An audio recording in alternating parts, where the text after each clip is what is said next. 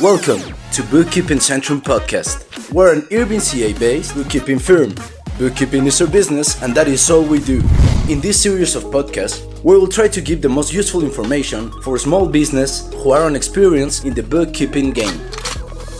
In this way, we hope to be useful information for you to manage your business. Please stay tuned for weekly podcasts with relevant information just for you.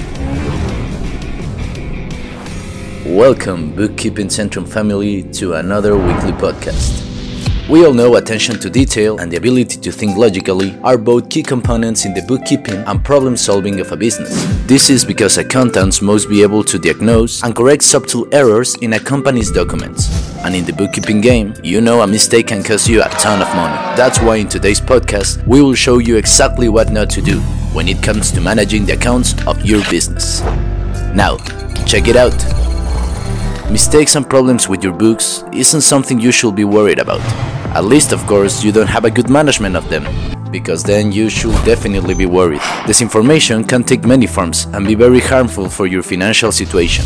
Sometimes even an honest bookkeeping mistake by the company has devastating results. A perfect example of this happened in 2012 when the deals website of a major coupon recollection company discovered it didn't set aside enough money to cover customer refunds. Quarterly losses rose over $22 million. That's a lot of money. However, it is usual that the most infamous cases are the ones which had the intent to ignore financial and accounting structures and practices. Today we bring you the information of the most notorious ones, in order for you to understand and learn from others' mistakes.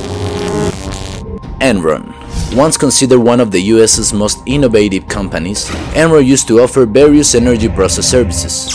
In one of the most controversial accounting scandals in the past decade, it was discovered in 2001 that the company had been using accounting loopholes to hide billions of dollars of debt while simultaneously inflating the company's earnings in financial reports to shareholders.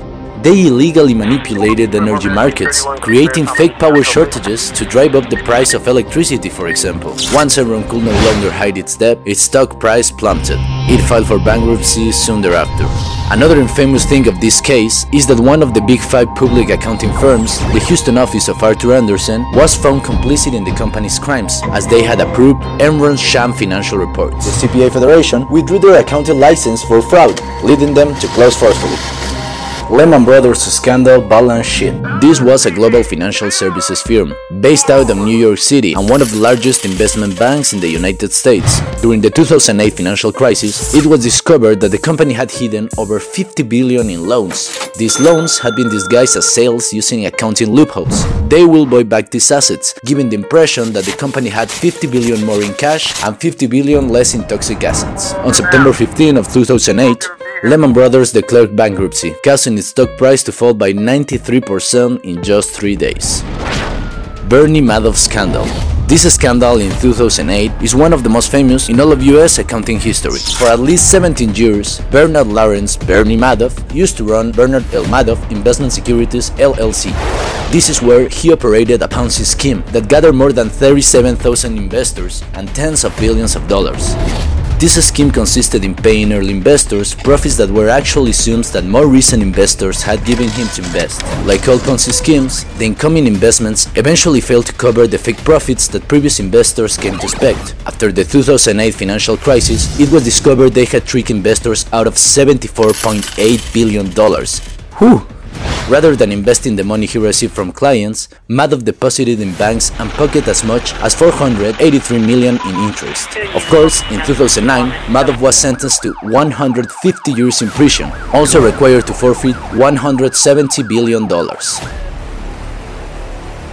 Well now, nobody wanna be Bernie Madoff, right? So to avoid these accounting mistakes, every business should have detailed guidelines for managing accounting and bookkeeping duties.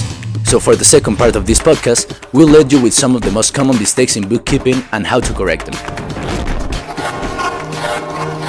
Number 1. Monopolized knowledge. A common theme at many companies is that just one person has deep knowledge of how the books are constructed. This makes it extremely difficult for anyone else to analyze the books and raises the potential for serious errors going unchecked. The second one is improper or pure record keeping. Maintaining accurate records on a monthly basis and with a proper filing system can save you time and money on your income taxes. Improperly categorizing expenses. Accurately tracking income and expenses in the correct categories ensures proper measurement of profitability. Knowing the different tax treatments of each income and expense category can result in significant tax savings as well. Number 4. Not reconciling bank accounts. Not having separate bank accounts for personal and business activities can become an issue. Make sure that your bank statements are properly reconciled every month. This will help, for example, to minimize errors and identify potential issues. Number 5. Not having backups. Okay, okay, we all know we live in a world of heavy dependence on technology, but we also know that machines tend to fail, and any number of issues can suddenly arise if you put all your trust into these technological equipments. There is always a chance that something could happen to your data, and you need to be prepared. This is why it is important to have a physical and electronic backup of all your expenses. Bad petty cash management. Business owners often operate with a small amount of petty cash, but they have little or no knowledge of how to track it. We all know it, it all sums at the end, and these small, untracked expenses can lead to a really big problem in the future. And finally, we have wasting too much time. That's right, many business owners try to do bookkeeping themselves. This is good in order to have a proper knowledge of your books, but it is unquestionable that you also need the help of a professional. How you value your time is extremely important for your business, and leaning on others for this kind of intel jobs will help you stay focused on your actual goals and in an entrepreneur mentality, which at the end is what every business owner should be aiming for.